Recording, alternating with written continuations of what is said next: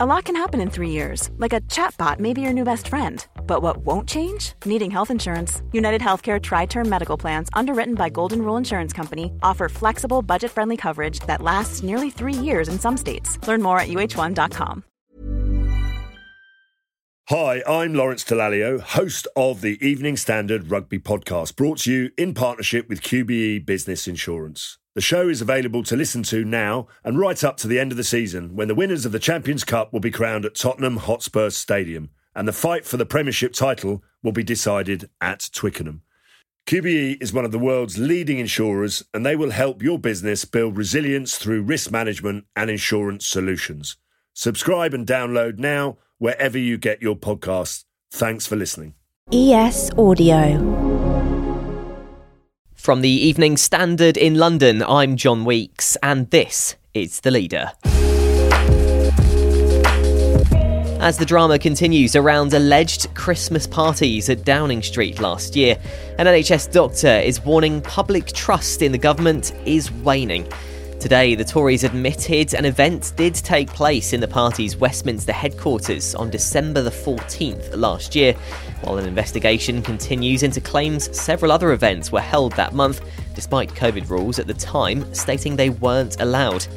To add to the government's problems, it also emerged today that the Conservative Party has been fined £17,000 for failing to declare a donation used in part to redecorate a Downing Street flat.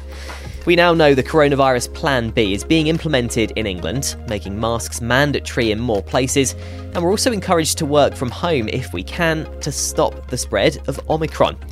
But how will the public respond to these new measures in light of the recent headlines about the government? Dr. Sonia Adesara works for the NHS in London. Sonia, how are you feeling about the situation in the country as we move into these Plan B measures?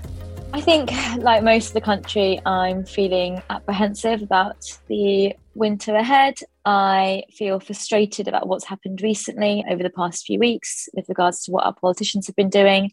And I am concerned about what we're seeing about this new variant. I'm concerned about what we're seeing in South Africa, and I'm concerned about what that could potentially mean for our health service here in the UK. So, what was your reaction to these allegations of Christmas parties at number 10? I think whatever happened whether it was a party or gathering or whatever they want to call it. I think if you think about the time when that happened, it was at a time when virus rates were rising, hospital admissions were rising. We had hundreds of people dying every day in the hospitals. It was a time when people couldn't see their loved ones. We had people dying in hospitals without seeing their loved ones. I think I myself had to attend a family funeral by Zoom. And then I think the ongoing dishonesty about it, you know, not not actually telling us what exactly happened, just creates more mistrust in the government. And then at a time when we need the public to trust the government because we can see this new variant coming, we can see potentially a really difficult winter ahead. The government, again, is going to have to ask the public to make sacrifices, which is going to be difficult to do. And I'm concerned that the public won't follow the new rules that come in because they are fed up and their belief in the government is diminished. Now, the government has said an internal investigation is taking place into what happened. What are your thoughts on that? My concern is that they're just kicking it into the long grass. I don't understand like if this if this party happened in Downing Street, why can't they just tell us what happened? Um, I understand that the Prime Minister lives in Downing Street, so just tell us what happened. I just don't understand why why all the secrecy. You know, if the party didn't happen, then be clear but just be honest and upfront about it. I think this ongoing dishonesty is what is making people more angry. So I wish that they would just be honest and straightforward and open with the public. And I think the public would then have more respect for that. And then they'd be more likely to trust the government in future. So is your big concern now that as these Plan B measures are brought in, fewer people will actually follow the rules? It's a really big concern for me. And look, we're already seeing people not taking the rules seriously. You know, I work now in general practice, um, and we have patients who are refusing to wear a mask when they come into clinic, and that's including patients who are coughing and refusing to wear a mask. Um, and it's difficult for us to have those arguments when they can turn around and say, "Well, look what look what those in charge are doing." And then as we go through the next few weeks, you know, potentially we're going to have to be asking the public to make even bigger sacrifices, asking them to do things that they wouldn't normally do, asking them potentially not to socialize and mix with people like they normally would. And that's a big ask for people. I mean, now, you know, we're nearly two years now down the line.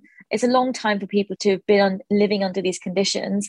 So it's a big, difficult thing we're asking people to do. And I and I'm really concerned that there may be many people that turn around and say, no, I'm just going to do what I want. You know, why can't I? When we can see they were doing what they wanted to do, why can't I do what I want?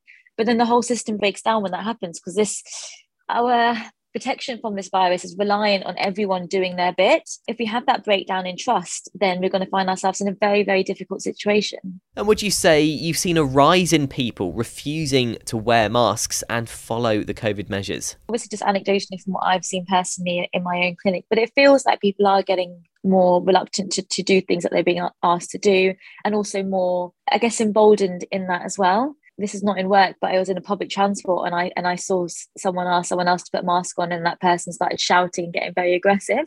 Unfortunately, mask wearing has become a political statement, and I think that's really unfortunate to politicize mask wearing when it's just something that's very simple thing to do that can stop the spread of the virus. We know that it's effective, and it could potentially save lives in the long run. So politicizing something like that, I think, is really, really unfortunate and unnecessary. If more and more people do take that stance and try to send a message by not wearing a mask and not following certain measures, what could that mean for UK hospitals? So our hospitals are very in a very very difficult position currently. Um, you know, as as as as I'm sure you know that you know for the past few years our hospitals, you know, pre-COVID, our hospitals were year on year struggling, um, increasingly struggle to deal with the demands, um, particularly over winter. And we are set currently we are set to face one of the worst winters on record for the NHS. Um, you know, my local hospital put out a critical alert just last week, meaning that they were running out of bed space. And it won't take much for our hospitals to be pushed over the line. So, just a small increase in, in hospital admissions, whether that's from COVID cases, whether that's from flu and all the other things that happen in winter, could push our hospitals over the line and find ourselves in a very difficult position. I am concerned that you know if we do let this virus come out of control, we could see what would happen. We happened last winter, and it could even potentially be worse than that. So, as a doctor and a health professional, what's your message to the public when it comes to following these new COVID rules? So, my message to people is I know people are frustrated, I know people are fed up, and I know it's that time of year when people, you know, want to have parties and want to see all their loved ones. And I would just advise people to follow the rules. I think the rules are very sensible, and then do what they can you know do what you can personally. So doing things like lateral flows when you when you're going out wearing a mask just taking that extra care and effort to try and stop the spread of this virus. You'll be protecting your loved ones and protecting those around you. And what do you think it will take to change public perceptions so that more people do respect these measures and treat them seriously?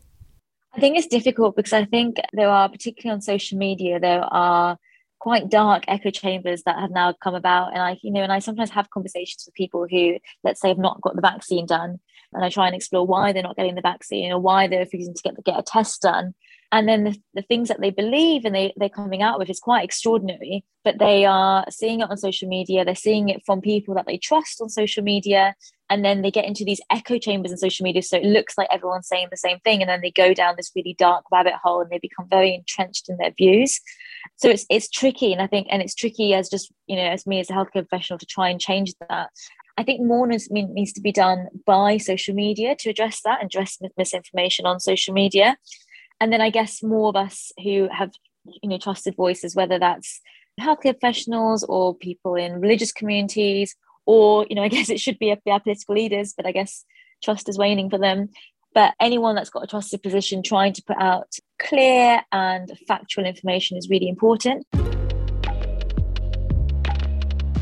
There's more on this story in the Evening Standard newspaper and at standard.co.uk. That's the leader. We're back tomorrow at 4 pm.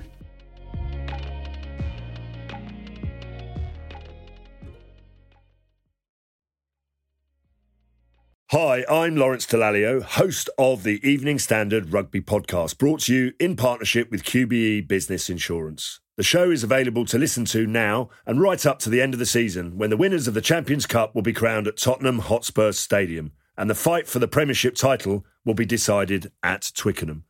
QBE is one of the world's leading insurers, and they will help your business build resilience through risk management and insurance solutions. Subscribe and download now wherever you get your podcasts. Thanks for listening. When you make decisions for your company, you look for the no brainers. And if you have a lot of mailing to do, stamps.com is the ultimate no brainer. It streamlines your processes to make your business more efficient, which makes you less busy. Mail checks, invoices, legal documents, and everything you need to keep your business running with Stamps.com. Seamlessly connect with every major marketplace and shopping cart. Schedule package pickups and see your cheapest and fastest shipping options from different carriers with rates up to 89% off USPS and UPS rates. And with the Stamps.com mobile app, you can take care of mailing and shipping wherever you are. Make the same no-brainer decision as over 1 million other businesses with Stamps.com. Sign up with Code PROGRAM for a four-week trial, plus free postage and a free digital scale. No long-term commitments or contracts. That's Stamps.com. Code PROGRAM.